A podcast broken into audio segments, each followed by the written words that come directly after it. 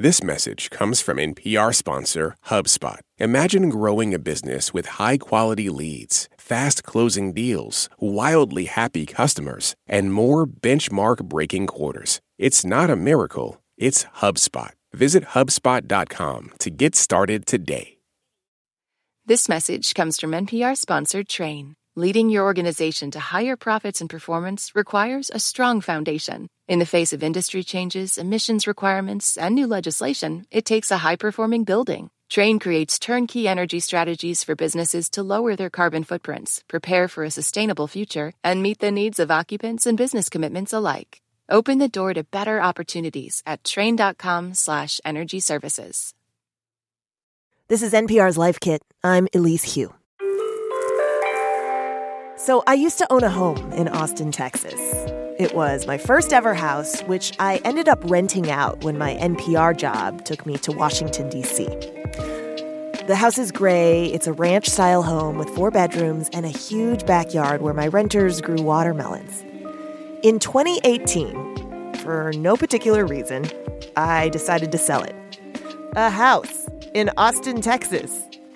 Now, whenever I look at the housing market and see how much Austin's has grown, a specific feeling washes over me. Regret, it's a negative emotion. It's an emotion that doesn't feel very good.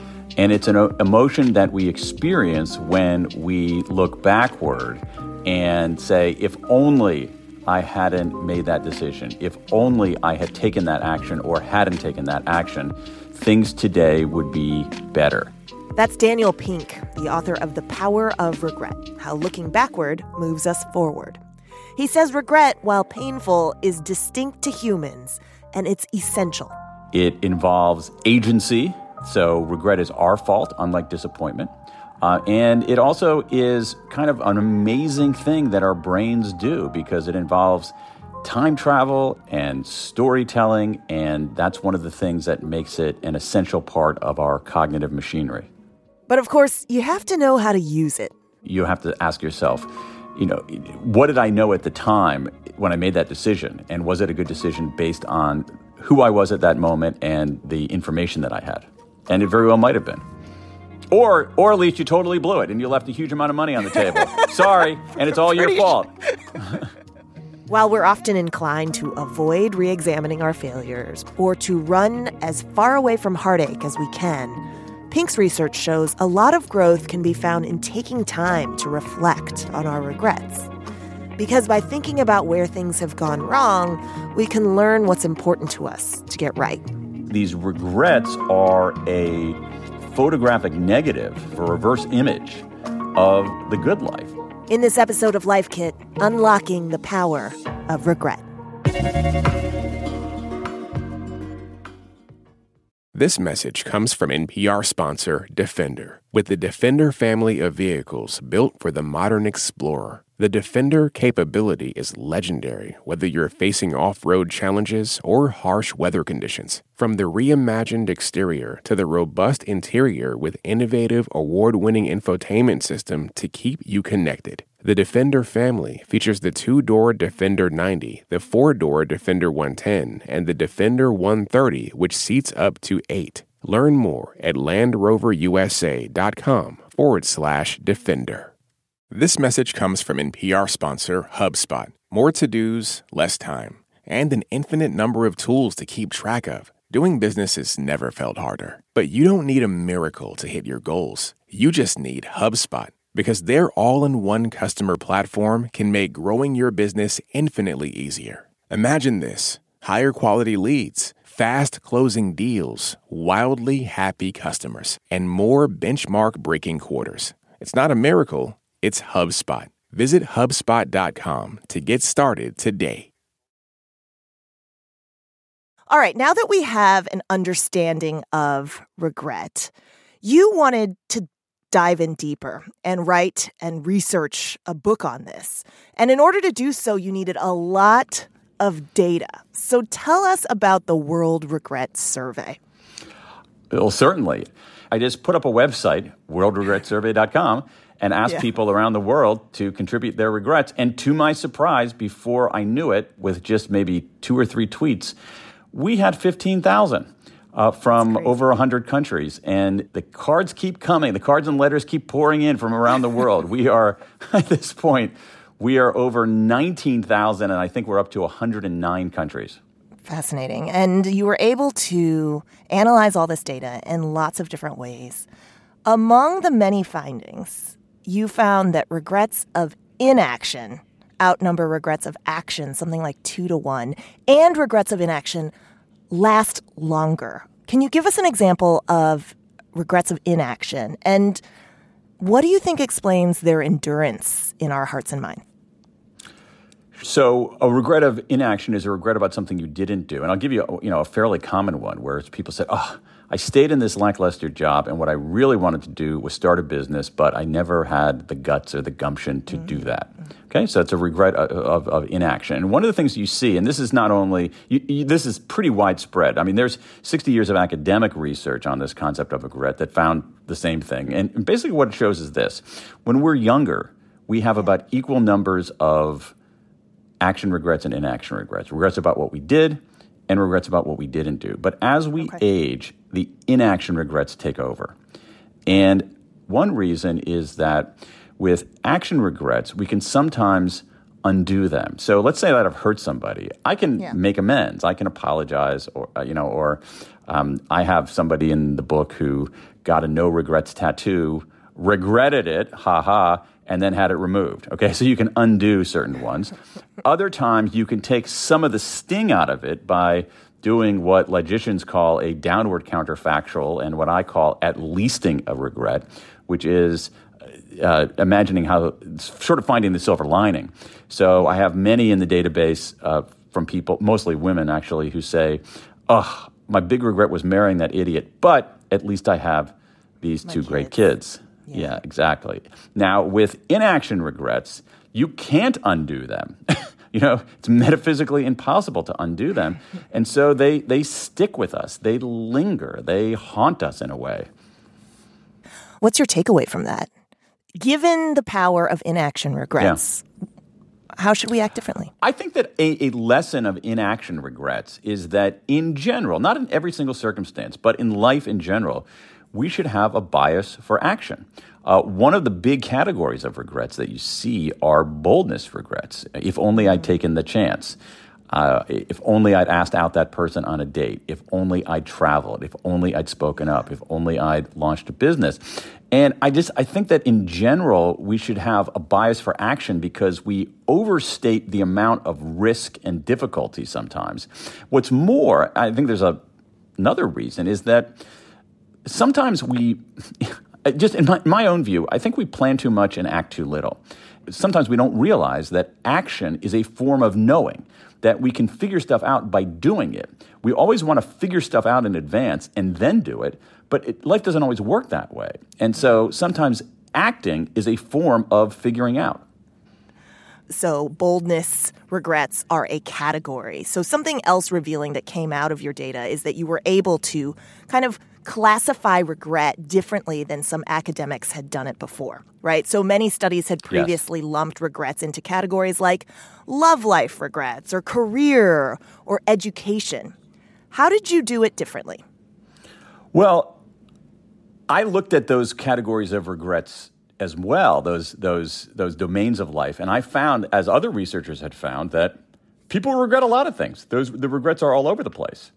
Mm-hmm. This is where qualitative research really helped me out. When I was reading through these regrets, I mean, thousands of them, I kept hearing some of the same language, uh, often sometimes the same words, but it didn't matter the domain of life that they were in. So, mm. boldness regrets were a good example of that. A regret about not asking somebody out on a date 20 years ago, and a regret about not starting a business and a regret about not studying abroad when you were in college because you were scared to go overseas is the same regret if only I'd taken the chance.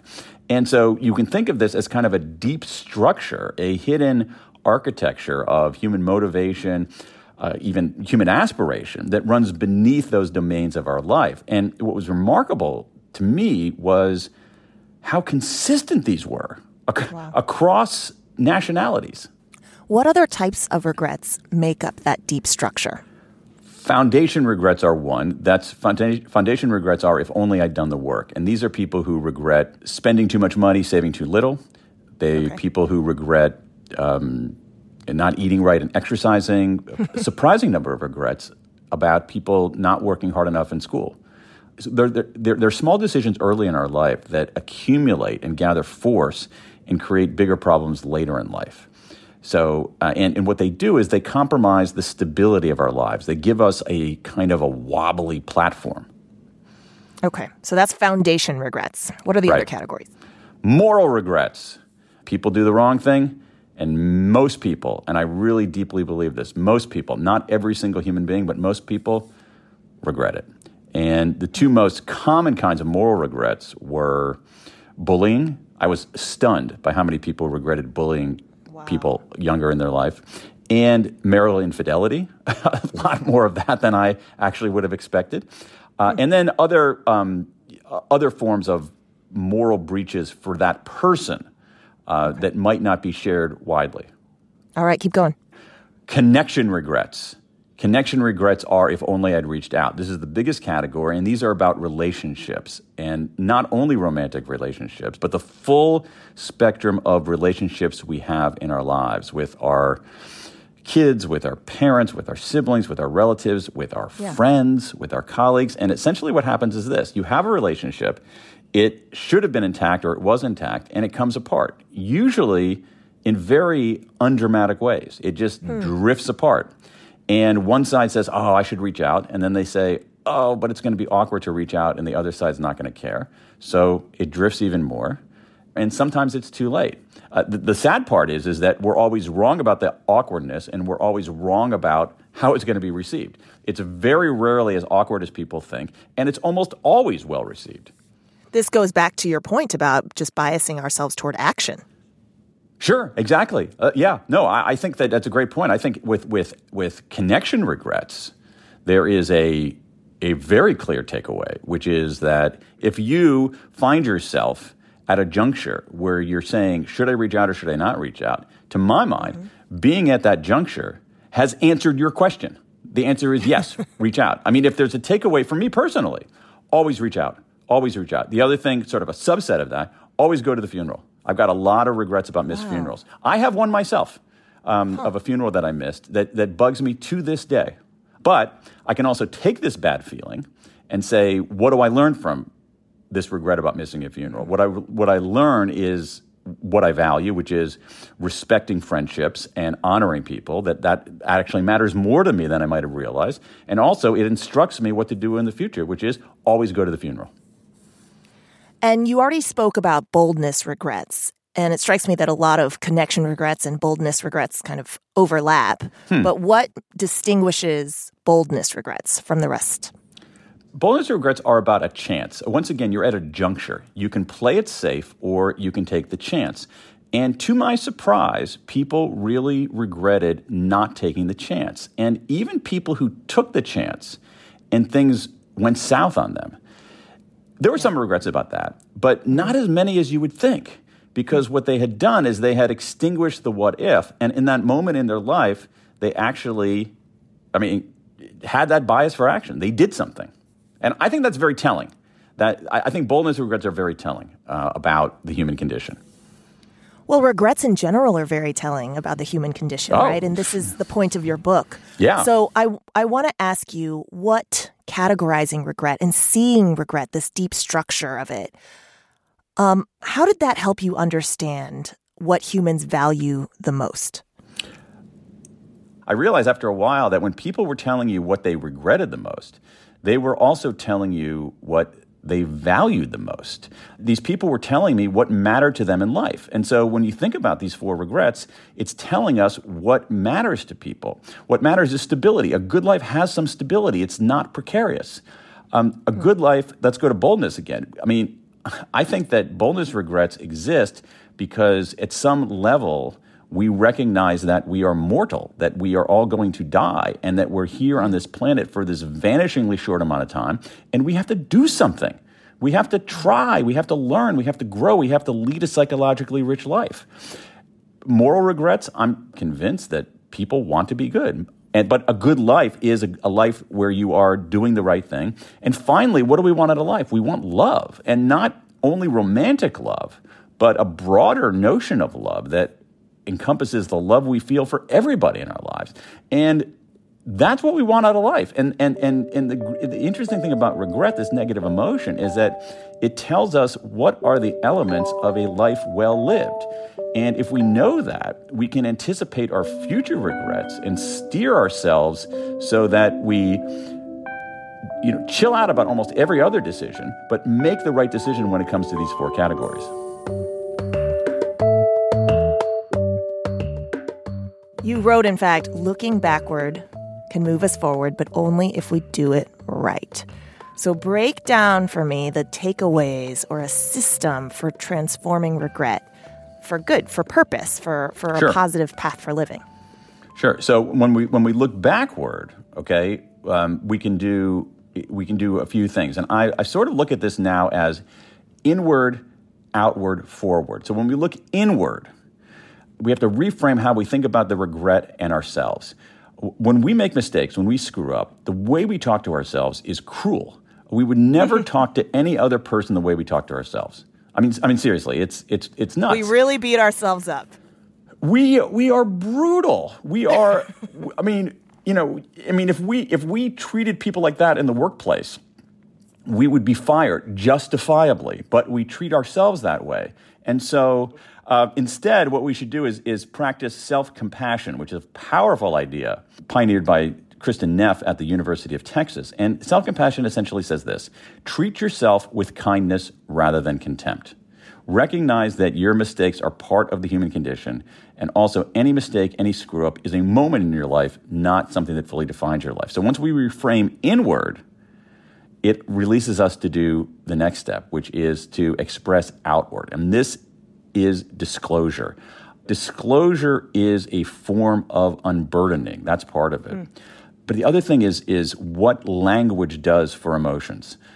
So negative emotions are abstract, they feel really bad. So one way to defang them is to go is to make them less amorphous, less abstract by converting them into language, by describing them, by talking about them, by converting them into words. And words being concrete are far less fearsome. And so this is why you see, th- this is one reason, I mean, it's not an accident that, you know, at this point, 19,000 people around the world have said, yes, I would like to share a big regret with a complete stranger. It's fascinating. It's nuts. That's telling us, you know, that's telling us something. And so, so disclosure helps us make sense of it. So, so we're treating ourselves with kindness, looking inward. We're disclosing it and making sense of it through language, either by talking about it or writing about it. And then the final step is extracting a lesson from it. This is extraordinarily important and, and something that's essential. However, we're pretty bad about extracting lessons for ourselves. So what mm. you hmm. want to do is you want to get some distance. You want to you want to zoom out and and think about yourself at some level as another person. So they're, they're goofy things like, and there's a lot of research on this, talking to yourself in the third person. So instead of saying, you know, for me, what should what should I do? I should say, what should Dan do?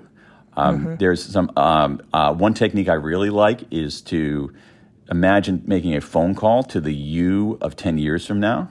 So this year it would be you 2032 all right. The you of 2032 is telling me, oh, should I go to that funeral? Should I reach out to a friend I haven't talked to for a while? Yeah, go do that. That's actually important. If you don't do that, it's going to bug me here in 2032. Mm-hmm. And so, so, so, so getting that distance from ourselves. What's more is the single best decision making tool that I know of when you're trying to make it decide anything is, is to ask yourself, what would I tell my best friend to do? Um, people always know. And so this process, that's how we should deal with regret. But what's more, it's also how we should deal with other kinds of negative emotions. And no one ever teaches us how to do that. So as a consequence, we treat negative emotions more broadly in a really stupid way. We either ignore them or wallow in them rather than think about them. Yeah, and it seems like we're kind of fearful of them as Americans, that's for sure. Heck negative yeah. emotion, that is. Americans have been sold a bill of goods uh, that, that we should be positive all the time, that we should always look forward. Positive emotions are great. I love positive emotions. But here's the thing there's a reason we experience negative emotions. They're useful if we treat them right. And so, you know, we wouldn't want to banish negative emotions. Imagine banishing grief, oh, a terrible emotion. But if you can't experience grief, you can't experience love. The reason we grieve is because we love. And so, you know, regret again, you don't you don't want to wallow in it. You don't want to ruminate over it. But if you think of it as a signal, as information, as a knock at the door, it is a powerfully transformative emotion. All right, Daniel Pink, author of The Power of Regret. Dan, thanks so much. What a pleasure. Thanks for having me.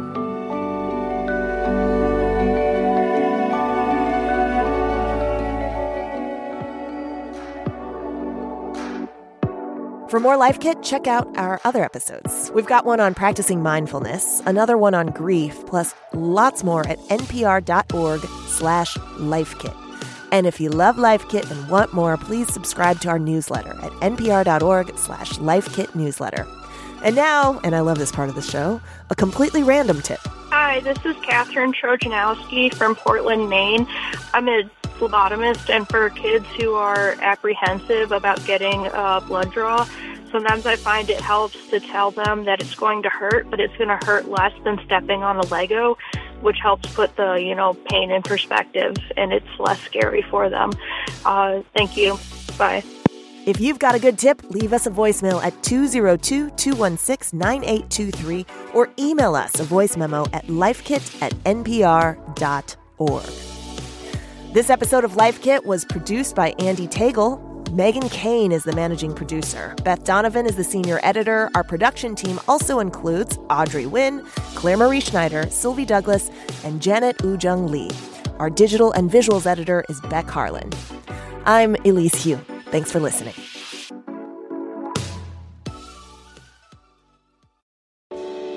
Why is everyone so obsessed with traditional wives or trad wives on social media? This week, we're talking about the viral videos of women making marshmallows and mozzarella from scratch, and how behind the sheen of calm kitchens and cute fits, there's some interesting pessimism about our modern world. And that's worth digging into. Next time on It's Been a Minute from NPR. Drake and Kendrick Lamar have been lobbing some serious accusations at each other. You've probably heard the diss tracks and wondered what's just a low blow and what's actually criminal. I'm Brittany Luce, host of It's Been a Minute from NPR, and I'm getting into what's art and what's worthy of criminal investigation, and who those accusations hurt the most. On It's Been a Minute from NPR. Jasmine Morris here from the StoryCorps podcast. Our latest season is called My Way stories of people who found a rhythm all their own and marched to it throughout their lives. Consequences and other people's opinions be damned. You won't believe the courage and audacity in these stories. Hear them on the StoryCorps podcast from NPR.